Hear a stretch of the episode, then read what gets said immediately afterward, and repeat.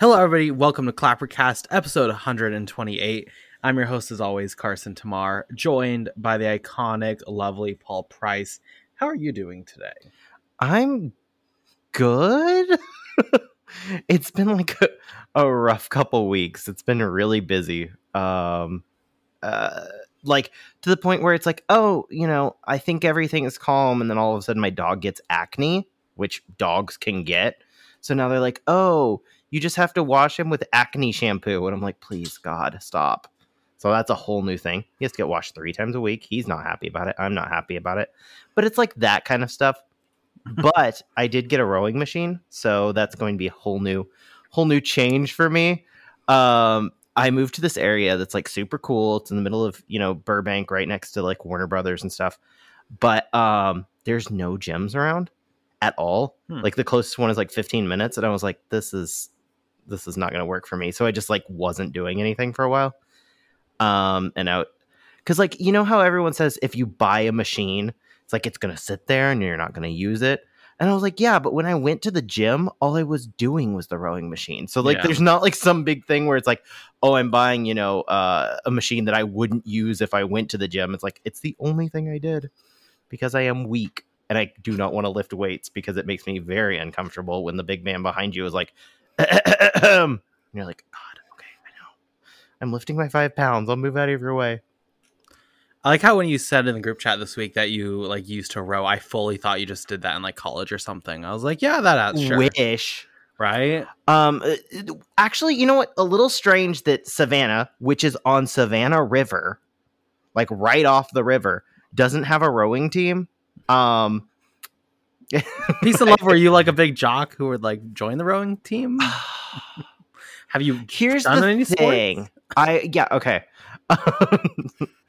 in our movie podcast, let's talk about Paul doing sports.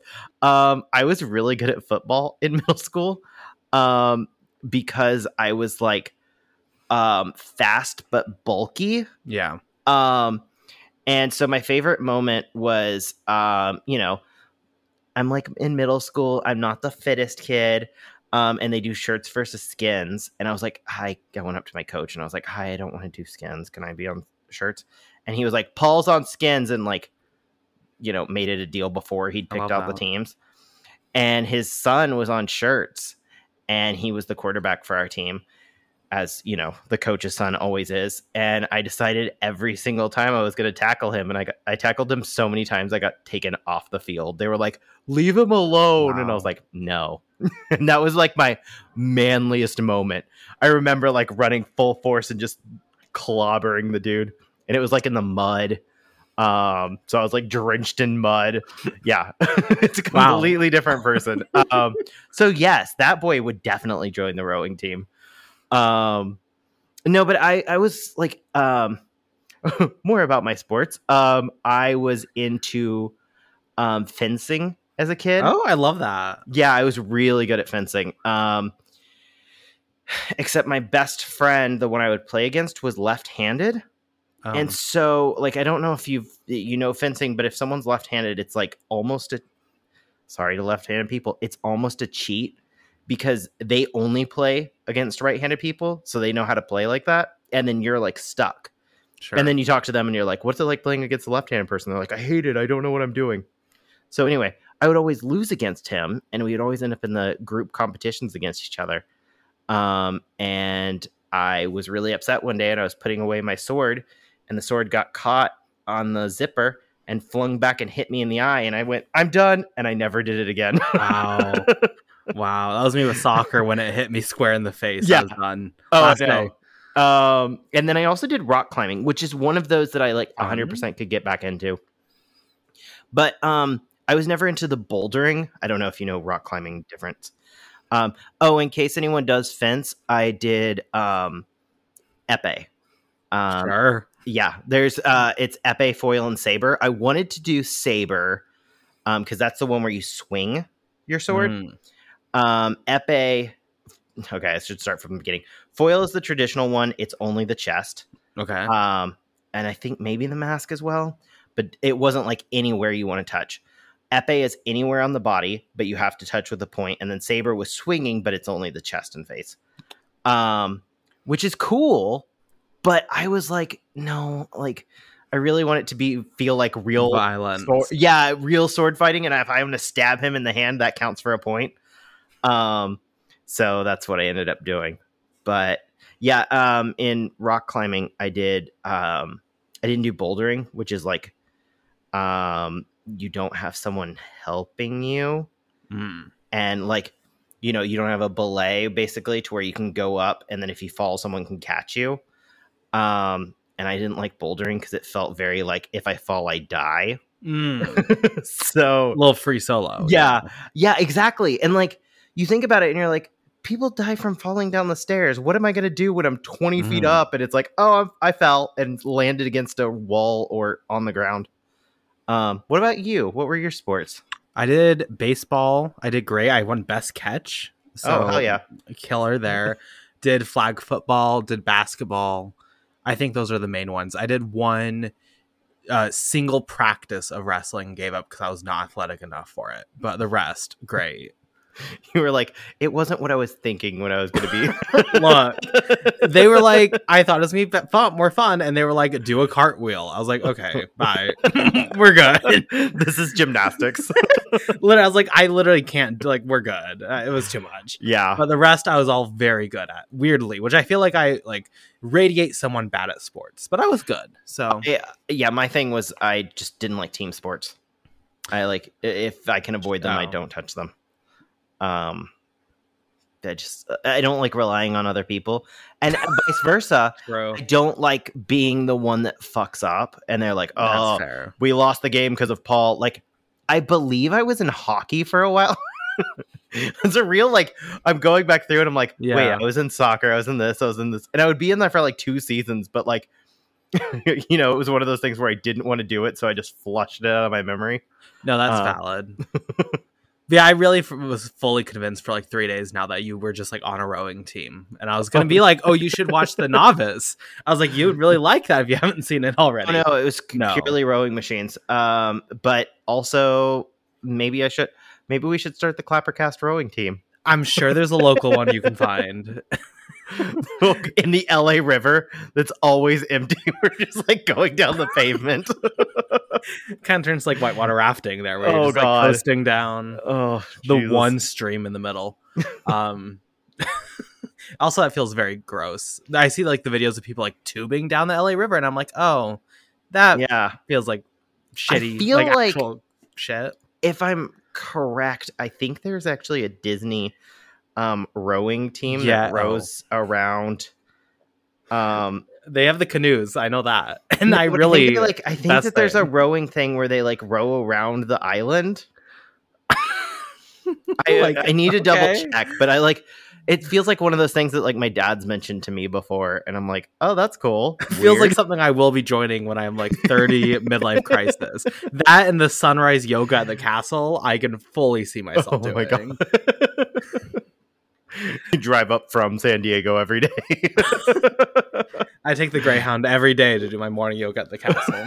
and then immediately leave. immediately leave.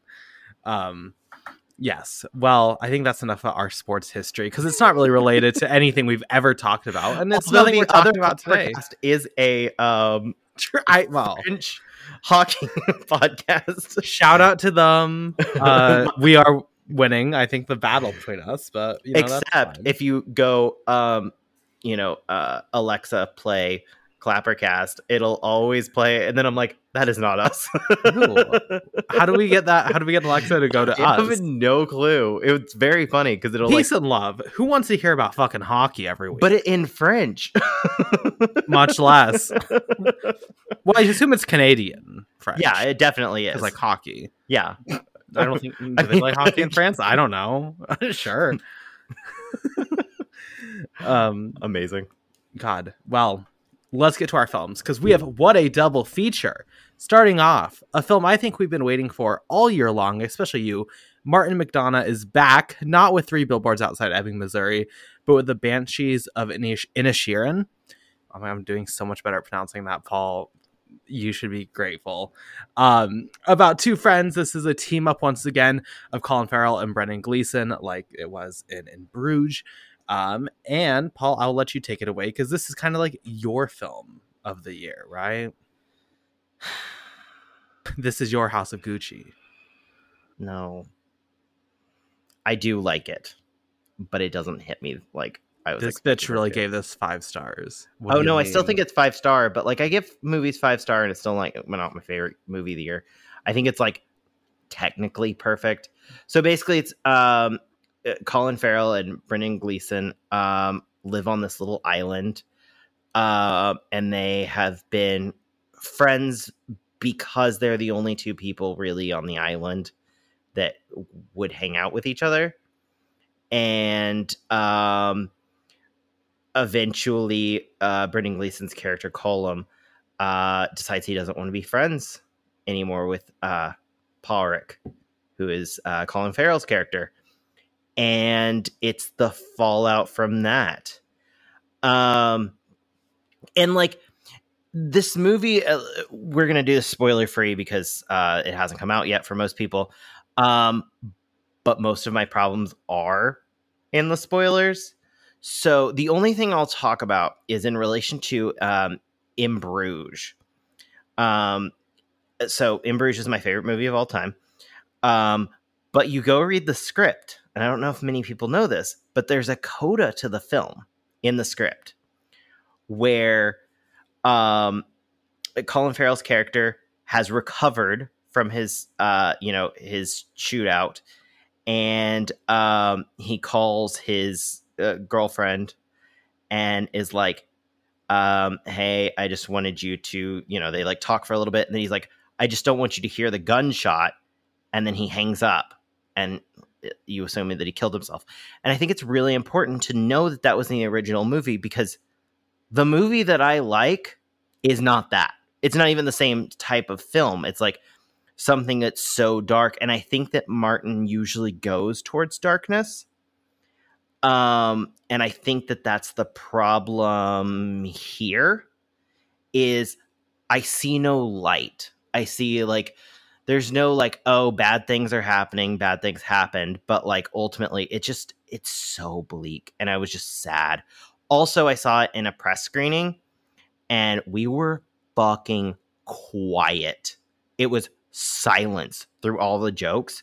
I don't know why there was like 20 of us but i just think um like no one wanted to laugh in that kind of situation.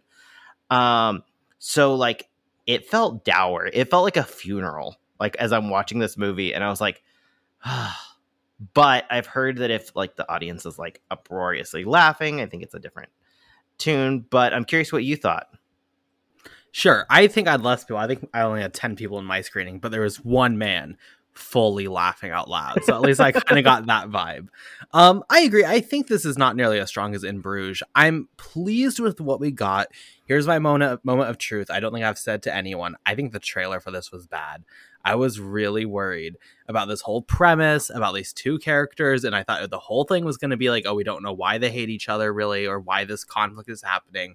And I was not really interested by like these random characters on this random island and this random conflict. I think not seeing their friendship initially like kind of hurts the impact that's supposed to have for this friendship no longer existing.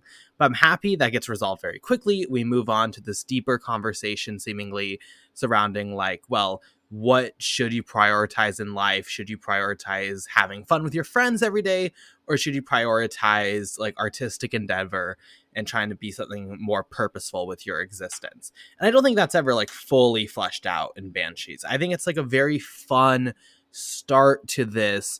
I think we probably should have a spoiler section either today or at some point because it is Probably when hard to Elena discuss. gets back. Yeah, it is hard to discuss fully without getting into spoilers. But like I think it's a very clever screenplay when it comes to comedy. But yeah, it is very bleak. It's very dark. Um very slight spoilers. You don't necessarily get any like moment of positivity or moment of like oh, you know, this is the good part of the film that everyone's happy and like it's just it always is bleak from getting to end. Um, but I think it's in a way that works. I think the performances, especially here. I mean, Farrell is of course great. Barry Keoghan, I think every single film he's been in, I've said, oh, I hate him in it. This one gets him because it makes him just like this absolute loser. He's not cool. He's not like, oh, good as a Joker. I think he really works here. But like, I'm shocked no one's talking about Kerry Condon. I thought she was personally the MVP of the film um, as the lead sister. Um, I think she has a really worthy emotional arc. I think she's funny when she needs to be. She has good chemistry with literally everyone. She's kind of like the one person that's still interacting with all the other characters, um, and she gets caught up in the middle of things. But I think she is fantastic. Um, but yeah, I, I don't think it's quite a masterpiece as in Bruges, which I just rewatched this week and loved. Um, once again, check out our full review. But um, I think it is rather strong. Yeah, no, uh, it's definitely like, and that's why you said like, oh, you gave it five stars. Like, yeah, I did because like I couldn't in my mind like.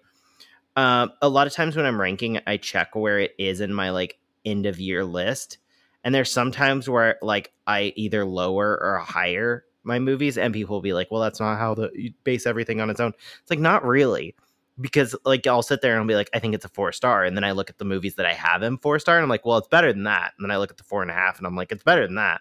I'm like, I guess it is five star. It's just like it left me like, uh, you know, with a bitter taste in my mouth. Um, but I do think the performances are really where this film like shines. Um, also, the cinematography is gorgeous.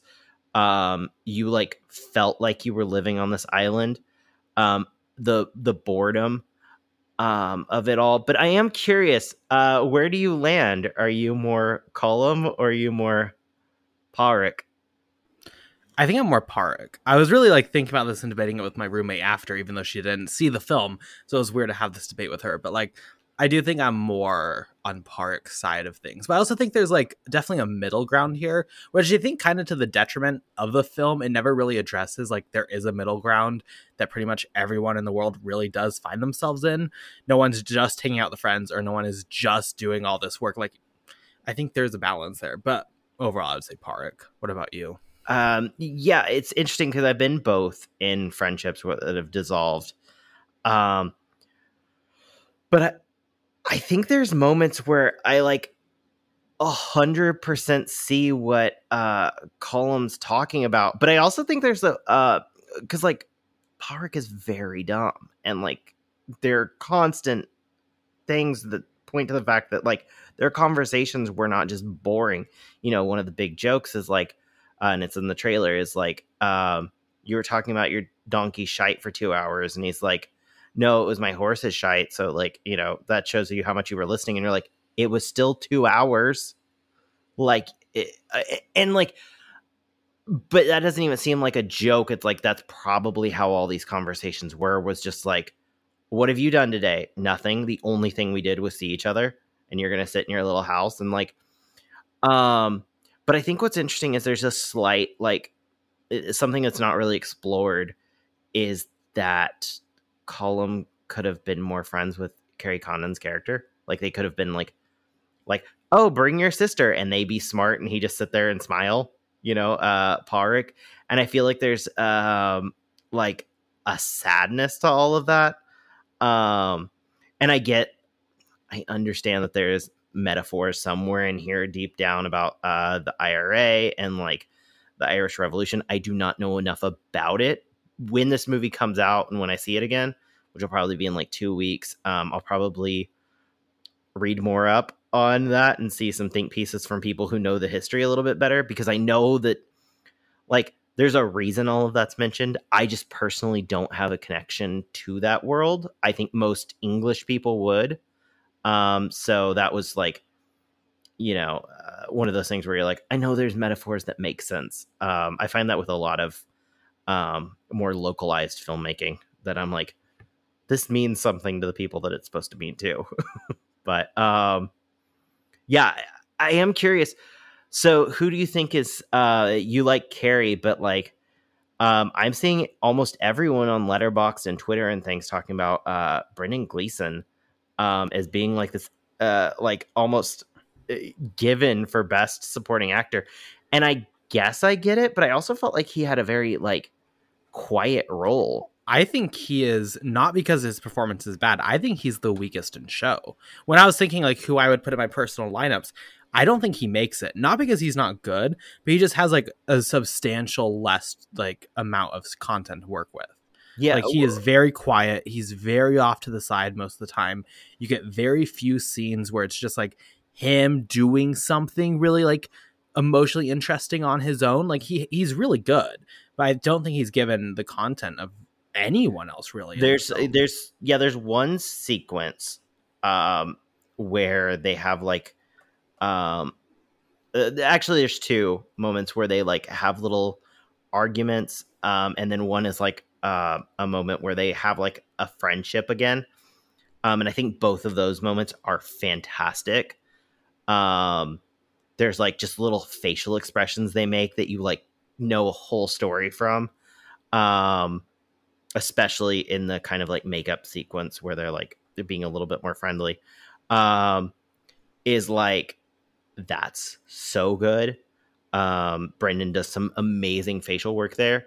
But yeah it does feel to me more like a like you know uh because the best supporting actor field this year is so weak it's like oh there is somebody who's but if barry doesn't get in i'll be very disappointed because i think he does yeah.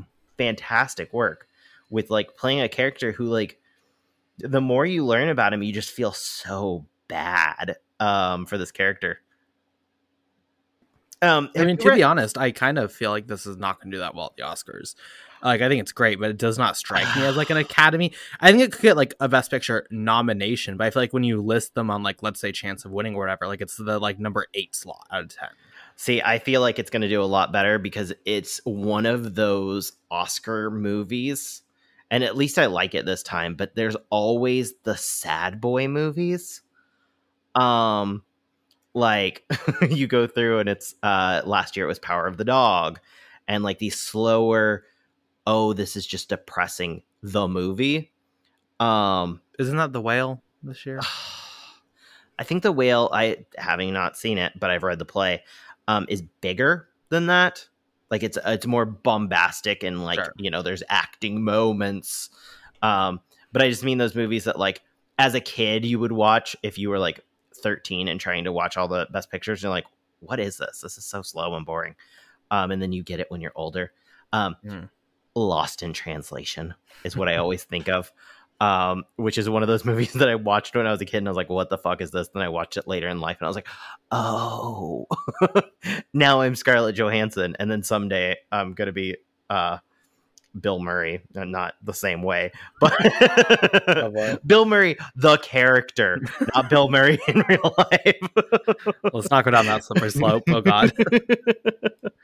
What were your thoughts on the old woman throughout the film? She's like Okay. the one character we've not mentioned who's I fucking loved her because um it, it's kind of a twist so I don't want to mention but like there's a one aspect of her character where they like talk about it in very like you know um vague ways and you're like oh I get this and like really ties it all together um but yeah I just love like I mean she's my favorite line in the trailer I don't know why. There's just something about her performance that's really great. Um, and you know, um, yeah, I thought she was hilarious. Um, well, what do you think? I liked her. Um, I kind of wish they got the woman who did the um, oh god, witch, whatever in the new Macbeth, but like very kind of Oh, similar vibes. I really Yeah. dug her. At first, it was a little weird, but as you mentioned, as goes along, more things get revealed. I am- I also- add- adds up much better. I love how you said uh, that was the last actor we didn't talk about, and that's a bullshit lie because Wow. we did not talk about um, The the, animal actors in this movie. Um, That fucking Second- donkey. only two. Actually, no, um, both of them. Um, I would say that the dog actor specifically, this and Lamb, some of the best animal acting I've ever seen in my entire life. Oh, for sure. Even if you don't like Lamb, like just you get emotions from these dogs. Like, Yeah.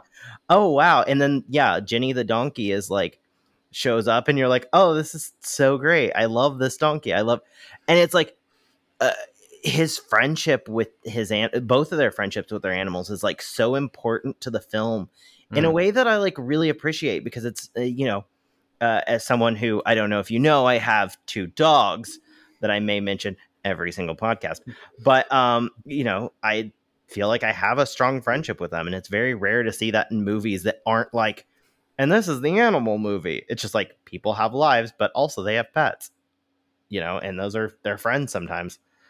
Um, and it also brings out some of uh, Colin Farrell's best lines about his donkey. yeah, absolutely adorable and like uh, genuinely good performances. Like especially as you mentioned the dog. There's so much personality to this. Well, the donkey also. There's so much personality both of them. The cows are really underrated. I like I really love all the animals in this. It does make me be like I could be a farmer. I could do this. You know, I might be happy if I could just have like five goats and donkeys and shit. Go. There's a island.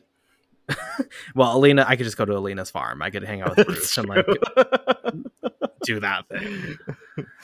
Um, Alina, I will say, did want us to mention that she loved this movie because she loves Irish people, and that's the quote she gave me. So take take that how you want it, everyone. Um, I loved that. It was just, yep, that's the only reason. that's the only reason. That and this in Belfast, just love those Irish people. Um, yeah so i'm again we probably have a spoiler section at another point but i think the overall statement from us is that we really enjoy this film. Um and let's go to the other film of the week which i feel like we can't really say the same thing about i guess speaking personally. Halloween ends. David gordon green's uh, conclusion to his halloween trilogy a trilogy i really enjoy the first entry of. I think it's fantastic. And then you get Halloween Kills, which is, as you can uh, listen to on our old Clappercast review of it, I think, a full on disaster. And then you get this film, which is not quite as disastrous as Kills, but God, is this boring. Um, basically, the story switches from don't get mistaken by the trailer or by the posters or anything. This is not about Laurie or Jamie Lee Curtis fighting Michael Myers fa- uh, finally. This is about a young boy named Corey, King Corey, favorite new Halloween cast member, right, everyone? Who accidentally murders a kid he's babysitting in 2019, one Yeets year the after. kid. Oh, kicks him off that fucking railing. like... um, brutal. I mean, it's so weird because it's such a funny scene. Yes, and like also, I, I would just say like popping in. That's one of the weakest parts of the movie is you immediately know he didn't do it. And it's just such a weird choice because everyone else in the city is like, oh, he definitely did it. And for us to know he didn't Oh it's no, that's like, the point though, because similar to in the Hospital of Halloween Kills, that they've already done this thematic exploration in this franchise. Corey has been turned into a monster from society and his community. So he has um, basically become an outcast. People attack him all the time. He's bullied. He does fall in love with Laurie's daughter, uh, granddaughter, though, so that's good for him. Um, and he ends up learning that because of everyone villainizing him, he's starting to have some darker thoughts which when he meets Michael Myers in a sewer, um, they tend they have some kind of connection, and they form somewhat of a friendship that will see Corey possibly go to the dark side. Um, and as I mentioned, I hated this film. Um, I think this is such a disappointing and lackluster conclusion to this trilogy. Number one, to claim this is like about Laurie, I think is absolutely ridiculous. To try to shoehorn in this final confrontation between Michael Myers and Laurie when that's not at all the focus of the film is just beyond questionable to me. But then, like, also this Corey plot is so fucking boring and it doesn't work because when they try to draw a connection between him and Michael Myers, it doesn't really work because Corey's not like a monster. Cor- like Michael Myers was not created by society like Corey was. There's obviously a like a, the connection there doesn't really work but then it just builds to like nothingness into such a weak conclusion that's supposed to mean so much it's just so boring and unsatisfying that I really struggle to think this is rewarding in really any way. It's not even as crazy as people are mentioning. People are really out here trying to be like, oh, it makes choices. It doesn't make that many interesting choices. It's just rather boring well, and confusing. So I was talking to um, a friend of the podcast, Chris, who likes this movie, but likes it in one of those ways where you're like, you talk and all they list is things they didn't like, and you're like, did you like it? And it's like overall, I guess it's just, you know, the edge where like you're like, I kind of hated it and I kind of liked it, but I'm gonna say I liked it. You know, it gets a three star, which to me, um, I don't know if you guys know this. Um, if I'm that way, I usually go very negative because I'm mad at how close it was to good. Um, but yeah, so um, we were talking about this, and we noticed that like recently trilogies have had almost every third film be like, oh, we're gonna do something unrelated until the last act, and you're like, why? They did that with Star Wars. Um,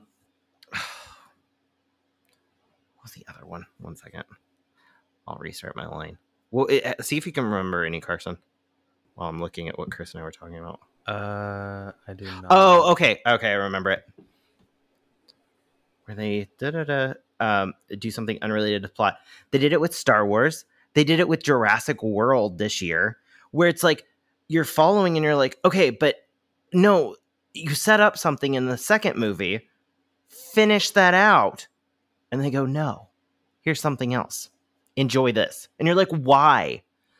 like i really don't understand and this is like my biggest problem with all franchises right now is like if you tell me there's three fucking movies the third movie better make sense watching it as a trilogy you cannot watch the new halloween movies in the same way you could watch like the lord of the rings movies and be like oh i'm learning things because i watch them you'd actually just find more plot holes like the fact that the uh, you know, first and second ones are on one night, and the third one is four years later.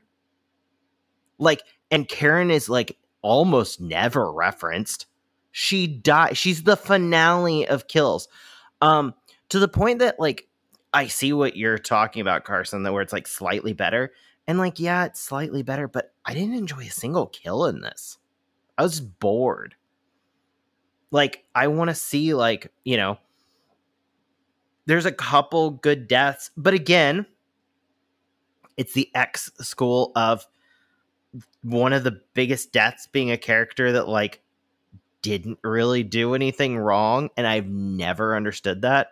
Um, specifically, there's this redheaded girl who's like telling the bullies not to bully him, and then she gets the worst death, and it's like that's supposed to be like fun. I don't. I've never understood that. Also, there's one point where a security guard walks into his own death, like actively looks like he like is excited for his death, and you're like, what happened? um, yeah, but I get yeah. what you mean. The kills and the kills and Halloween kills are much better, but there's no part of this film that I think is a, is as annoying as oh. like the evil dies tonight. Oh no, that's line. so that's all bad. But like, also strange how many homeless people have been killed in this series. Yes.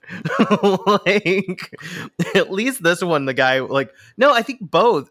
Look, was there a time in this film where I like looked at everyone who is alive and everyone dying and like it's interesting that almost everyone who dies is a person of color and everyone who survives is not. And you have the last film with like weird LGBT stuff like I'm not throwing things out there. I'm just saying, like it's it's interesting when you look at how this movie treats things. This trilogy treats things like. You that. know what the weirdest fucking thing is?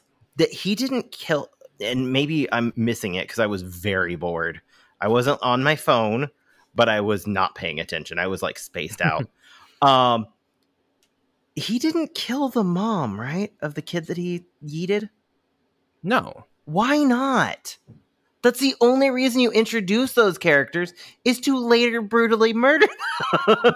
and like she like has another scene with him and I was like, "Okay, she's going to get it bad. She's going to be."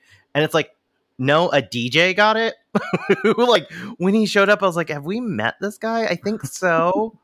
um it just like everything someone said it was like um slightly more murderous Twilight and I was like, "Yeah, kind of feels like that." Like there's this like love story that I don't care about.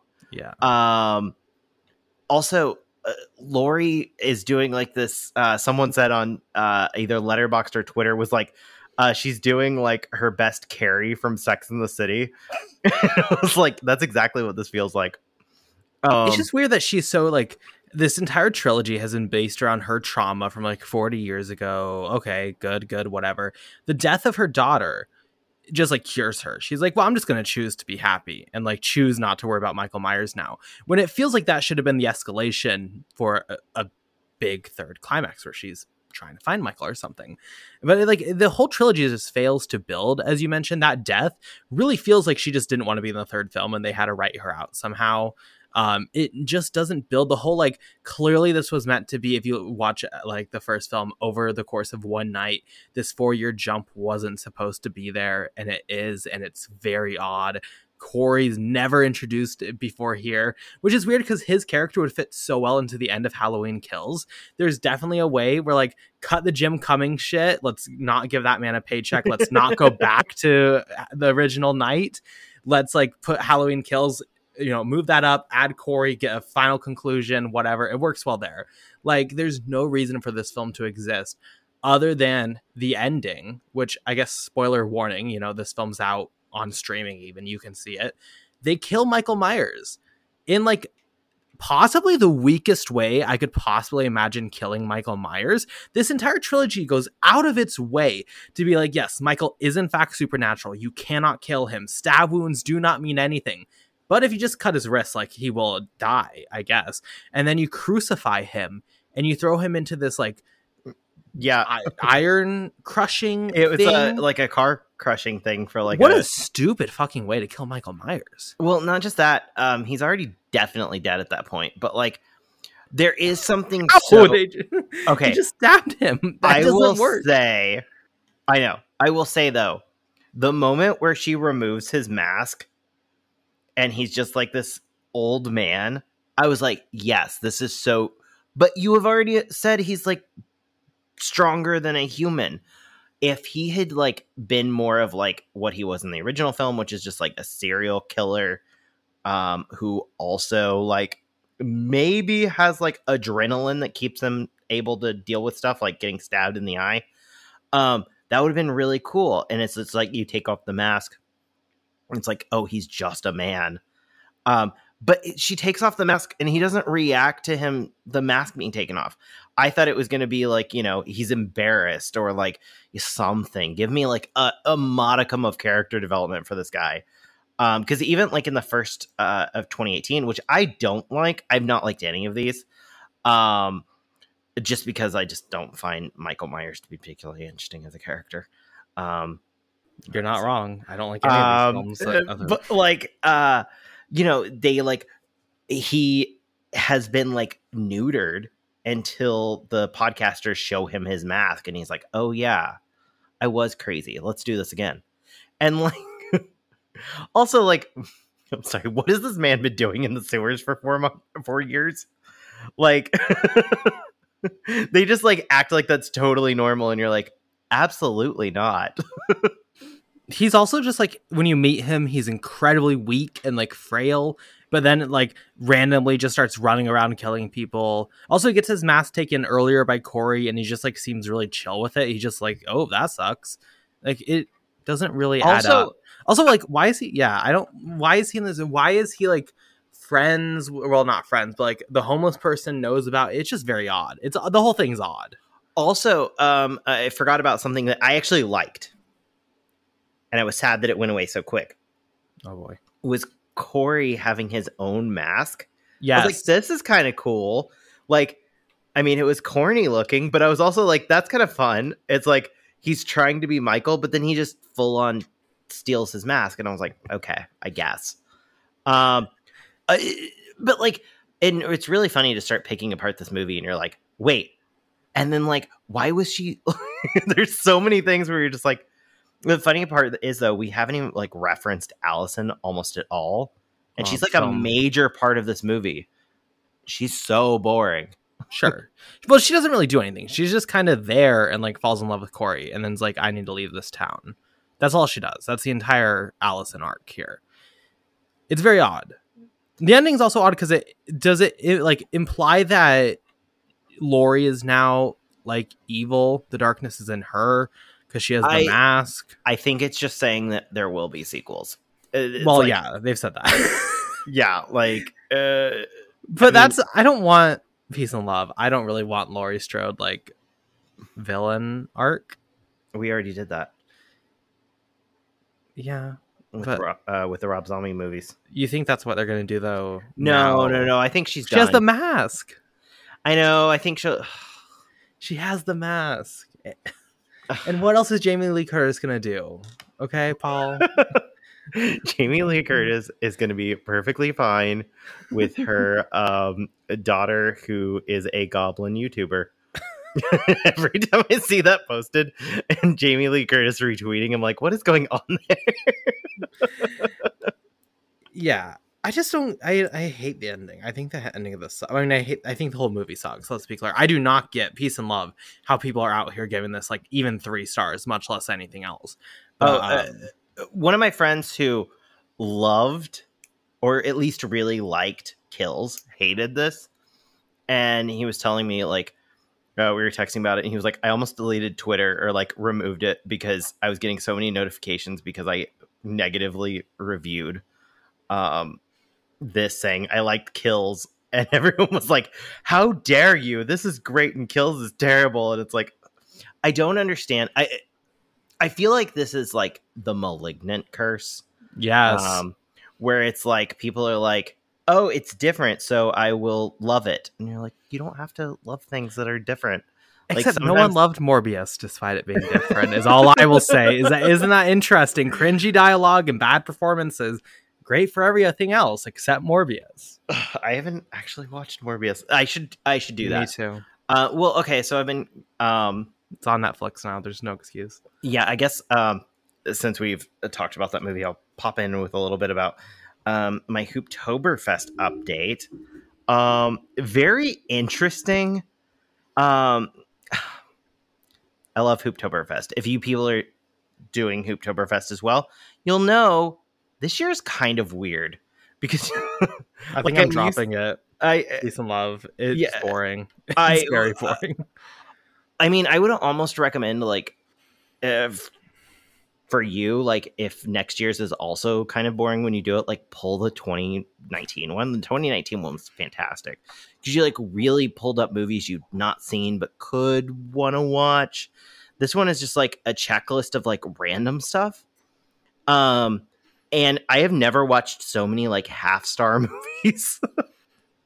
like I'm watching things I'm like, oh, guess I'm gonna watch Queen of the Damned because I have to watch one with a singer in it. Oh, this is the worst movie I've ever seen. Cool, cool, cool, cool. um, I also just watched. Um, have you heard of Kuso? Uh, I feel like I've heard of it. I cannot name. Okay, so um, oh yes, I do know this. Yeah, so it's this like movie on Shudder. It's super gross. It's probably the grossest thing I've ever watched but I'm watching it and I'm like, this feels like a David Firth uh, who did Salad Fingers. This feels like one of his projects. And then all of a sudden, fucking David Firth starts talking. I'm like, oh, it is a David Firth project. It's like uh, considered a Flying Lotus project because that's the director. But like David Firth, like his fingers are all over. He's this. the writer. Yeah, uh, he's not even the writer. He's a writer, and he only did one sequence. But like all of it was like put through him. Um, but yeah, it's just really interesting to watch a bunch of things uh, with Hooptober that I'm just like, this is this is low quality. The only one that I think I've like actually been like, I'm glad I watched this. Um, let's see, let me pull up my list. I kind of enjoyed Demons. It's just no, it's been rough. It's been rough out here. Some of them we've talked about on the podcast. Yeah, no, like I love Hooptober um, as a theory, but this year's been been real sad. Oh, I like Sleepy Hollow. I watched that. Yeah, we did watch Sleepy Hollow. Um, we talked about that on the pod. Um, yeah. I'm just naming what I like. And that's the only film I've I know. liked from Hooptober. yeah, no, it's it. It's kind of just depressing because uh, horror is a genre that is kind of supposed to be like a choose your own adventure, and I feel like this is a little too close. But I think horror is being ruined by Letterboxd. Hot take: the horror list, the 250, pain. I feel like people are losing like t- reality on what's good in this genre. Well, and then we're rewarding like the worst parts of it. Yeah, I I think uh, you know um, my. So it's very funny to me because I became interested in horror um I always like if you talk to people who like really like horror movies, usually it's that they were very scared as kids and like they were the ones who wouldn't even watch horror movies and stuff and like slowly were like, "Oh, let's confront that darkness. Let's play around with that." And then like all of a sudden love them. Uh, the people who are like, "Oh, I loved them as a kid," are very basic in their tastes. and that's not to be rude, but like you usually are like, "Oh, I, you know, love uh Friday the 13th. It's so much fun. I've watched it 12 times." And you're like, "Okay, cool, I guess." But um yeah, no, uh, it's interesting to like have gone through and started watching all these movies and like pushing like where my uncomfortability is. Mm. Um and then looking at like those lists and you're just like these are just like art the, the most artsy thing basically keeps ending up on these lists. Hmm. And like I don't think most of those aren't that scary. like I keep pulling No. from the top 220 uh 250 and I'm like I guess. I mean it's it's pretty to look at but like um it's also interesting uh you actually were the one who told me about this travesty that they removed um Scooby-Doo on Zombie Island. Um which I still don't understand because A, it's one of the scariest movies on that list. B, it was high enough on the list to be on there. I don't get it. I don't understand. There's, and I know that there's been a couple of those where they've like removed things, and you're like, why are you removing that? That's horror. Yeah. There's a lot of films where like you go look at the Letterboxd and it's like not listed as horror, and then there will be ones where it's like it's a little spooky. It's a horror film. Yeah. Um, I think the Letterboxd lists are like w- getting worse and worse by the day overall. But that list is particularly um, not yeah, great. it's it's rough. Um, so I'm curious, would you watch? I mean, not for the podcast as a fan, would you watch another Halloween if they like? And what would you want from it? Begrudgingly yes. I don't think i want it. I mean i don't think like i would not anticipate it i guess is a better question. Like i was very relieved when this ended being like oh there's no more scheduled on the docket right now. Will they make more? For sure. But like very happy that i don't have to do this anymore with david gordon green. Um i just don't think there's anything left here. I think we've done haddonfield. We've done michael myers. Like there's just nowhere for this to go that's interesting or unique or needed just like I'm done with this as a horror franchise. I think I'm interested literally in every other franchise more than Halloween. Yeah, Halloween to me is like it just doesn't really uh, connect with me at all. Yeah, it's never been good though. Like I don't think the first one's good. I think it's very boring. No, the only thing that I really love in the first one is um the ghost sequence. Um which is just fucked and creepy. And also, how many times do we have to see this man stab someone into a wall and they stay up on the wall? Like Mm, yeah. They did this in this one and I was like, okay, we've seen that though. But it gets progressively worse. They keep using smaller and smaller knives. the first one, like, okay, at least like sure. yeah. This is like a normal steak knife, and he just like casually presses it in. It's not I know, good. and she just stays. Whoever this actor is that plays Michael, peace and love. I hate him. I think he's terrible because it's the same guy who did it in Kills, and like it doesn't look like Michael Myers walking. It looks like just a guy like in a Michael Myers costume. He runs so quick, which Michael like never does. It just feels very off. I feel like these last two films have failed to like bring Michael Myers to life or any of these tropes. Yeah, it's also interesting that Michael is supposed to be like what 62, Yeah. 60 uh, 65 in this one. Um he's not look he's like looks a lot older than 65 when they like reveal him. Also, I was promised this film would cover the emotions of the pandemic. Go back to our Halloween Kills review. I was very here for it. When they said 2019, I was like, oh my God. There was one scene like throughout the flashback showing the next few years in, years in Haddonfield. I genuinely thought people were wearing masks. I was so excited. Give me COVID in these huge fucking I was literally series. I talking don't with my- I was talking with uh, Chris about it and I was like, can you imagine the terrible mask up jokes? Yeah.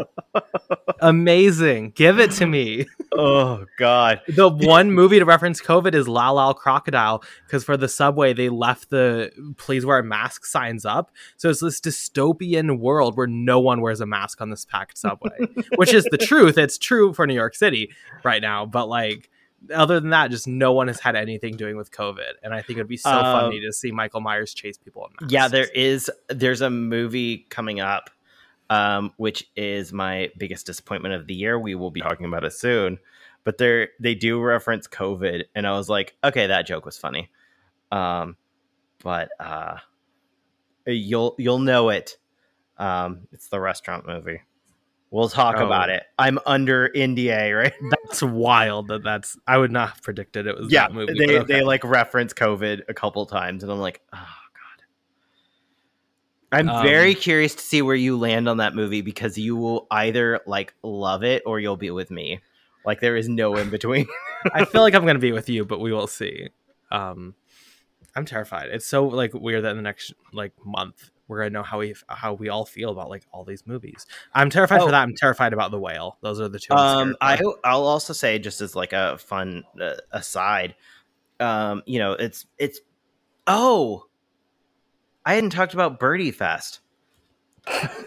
this is actually Go related to what I was going to talk about, but um, so like uh, we're doing well enough at the podcast, and like all of us are getting like different perks. Like Carson gets to see every movie.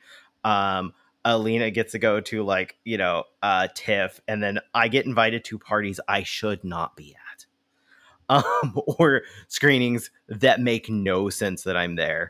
Enter um, Birdie Fest. I saw Banshees, and uh, if you're a film nerd, I was next to Leonard Maltin, who's like one of the granddaddies of like film criticism, and I'm like, okay, this is insane.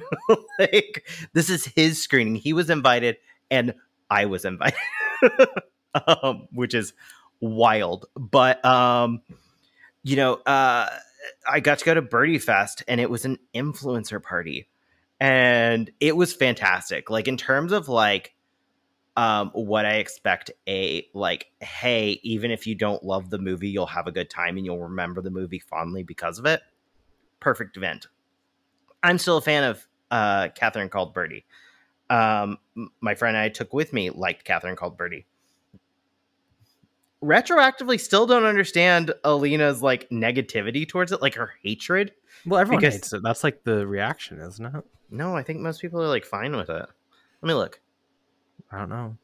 Well, while you look that up, I also say I went to a fa- I went to an influencer event for the San Diego Asian Film Festival, and I'll just say thank you for inviting me because I got a lot of free alcohol and a lot of free dishes. They had like 15 restaurants giving like fancy food, and no I it has a drank way too 3.5 on Letterboxd Well, then I guess maybe Alina's wrong. Who knows? I- I, haven't seen it. I won't be seeing it. I think you would actually like it. It's like um Oh, don't say that. No, I do have to. I think you would actually like it.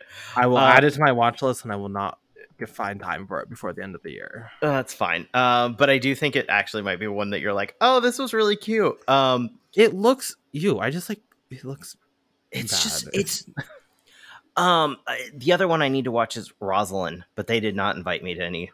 Uh, oh, it's out on Hulu. I, I got a screener and I did not watch. Sorry, everyone. Um, I am very upset about Rosaline because I do like the actress Kaitlyn uh, Dever, but I know it was originally Zoey Deutch, and that just it's real hard for me. Ooh, that is to- a downgrade.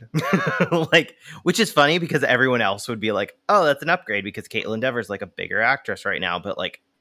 You know me and Zoey Deutch, like Not okay is one of the best films of the year. Let's be clear. like um anything she's in i'm like she's the best part of this movie um i think she's fantastic and i'm really sad because she's gonna eventually get like some marvel thing she's gonna be huge but also like not doing this kind of weird stuff that i love her doing but yeah catherine called birdie is really cute um the event was a fantastic um i really appreciate amazon for sending me um but yeah, it's it's been cool to go to like screenings and be like, oh, I'm getting invited to stuff that's like, you know, actually fun. Like, just wait feels- till the horrifying moment though, where they are like, "Oh, I listened to your podcast." Oh, this happened to me, and it's the worst feeling in the world. I'm like, "Oh, I'm so like." oh no, it's even funnier because I send them my Letterboxd reviews. And I say, hey, we'll say similar on the podcast because they need quotes. Yeah. Um, so I'm like, steal whatever. Um, I still have not responded for one of the movies, um, the restaurant movie, um, because my Letterboxd review basically says I hated it. I don't want to talk about it. I am mad at it. so I'm like trying to figure out how to word it and be like, I had a fine time, but you're not going to quote me on this. yeah. Um, I'm always terrible with quotes. I just don't send them quotes anymore because I'm not good at it and I don't like it. Um, um let me see real quick though. Um, I guess we didn't really do our like recommendation situation. Um, but let me see if I've watched any because I've what I've been gone for a couple weeks. I've been busy. Go see Bros. Uh, it's good. I have it? I have not seen Bros. Um, Tar we're talking about next week. Oh, it's gonna be real sad for me because I think this is what I'm about to recommend. R.I.P. me. Um, Trick or Treat Scooby Doo. Mm-hmm. outside of the reason you know about it. Um, I thought was really cute. Um, I know Carson doesn't like the animation style, but also I remember the animation style from the 60s and I've watched every cartoon and they all looked insane and they like recreated that in a really cool way. Um, and it was legitimately just funny, um, which I feel like I have lost in a lot of these movies. Um, the worst part is Velma, not because she's a lesbian. I've always known that she was a lesbian. That's the joke. Um, but it would be like if they finally were like, oh, Fred and Daphne are actually fucking whenever they go away for a little while. And then like their entire plot was just like you saw them just like hardcore, like, you know, going at it. Um, I can send um, you some links. I am sure there is so much of that.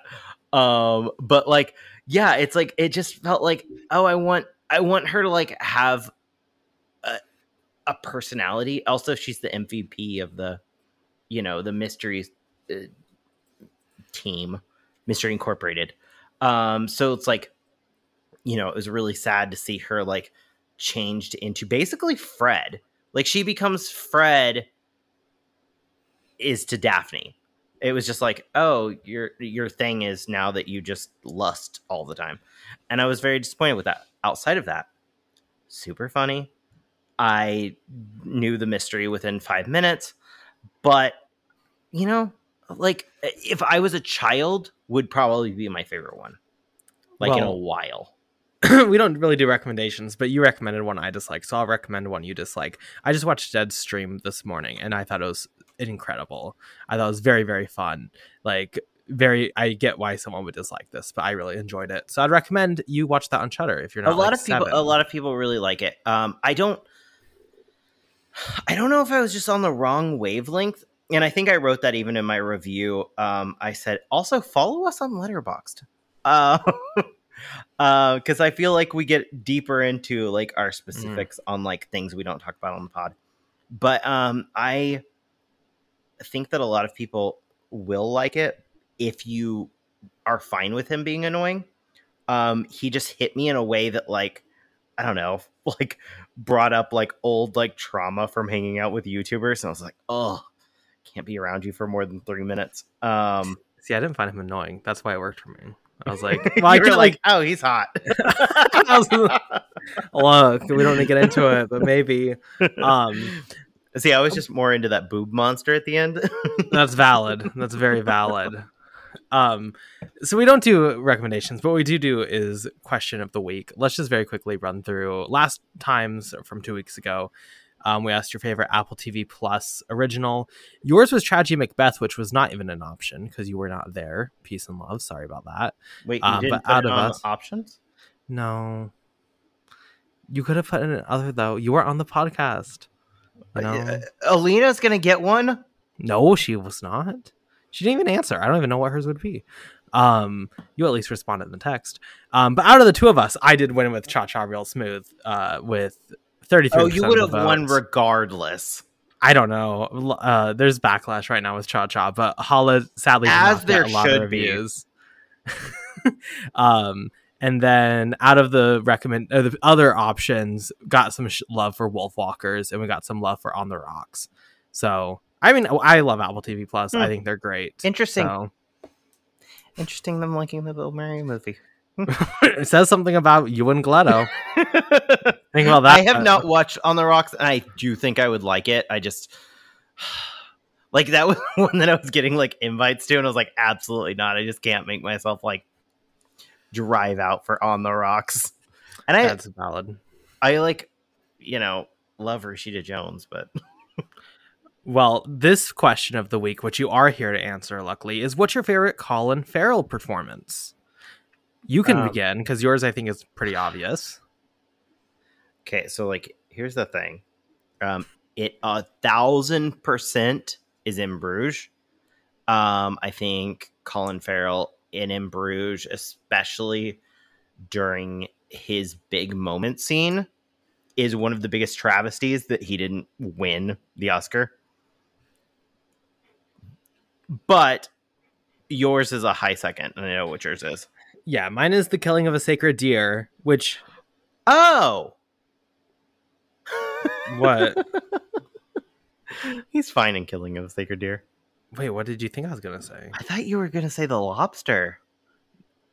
In my No. brain, I had changed it because the lobster's so good. Look, Colin And Farrell's killing- great. Colin Farrell, excellent in everything. My truth is that In Bruges probably would win, but I cannot say the same thing that you did. So I'm gonna go the I'm- killing I'm of a checking sacred with Elena. deer. Alina, what's your favorite? Just give her a call. That's cute. I answer? Anyway, mine's killing of a sacred deer. Putting on speaker.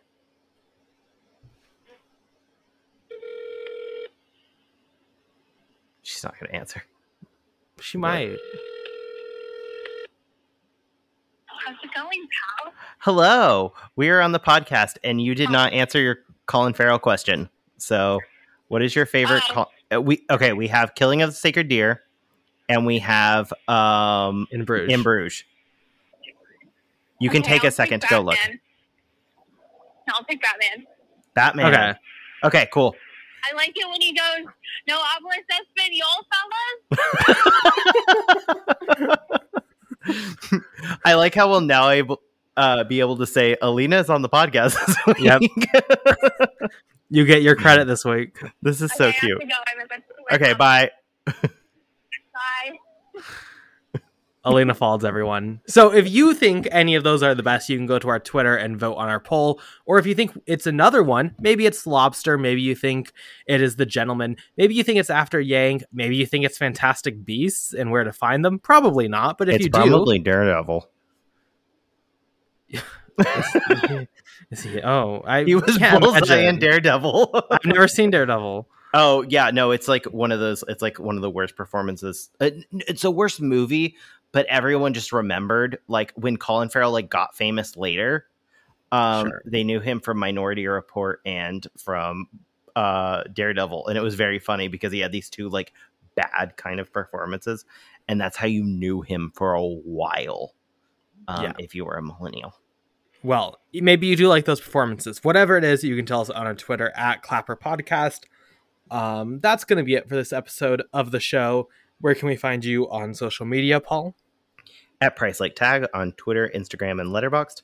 And you can find me on Twitter at BP underscore movie reviews. Letterboxd just Carson Tamar. Thank you so much for listening to this episode of Clappercast. Make sure to share us with your friends. Follow us on Twitter. Follow us on Letterboxd. If you have something you want to say, write us an email at clappercast at gmail.com. Again, thank you so much for listening, and we'll be back next week to discuss all things cinema.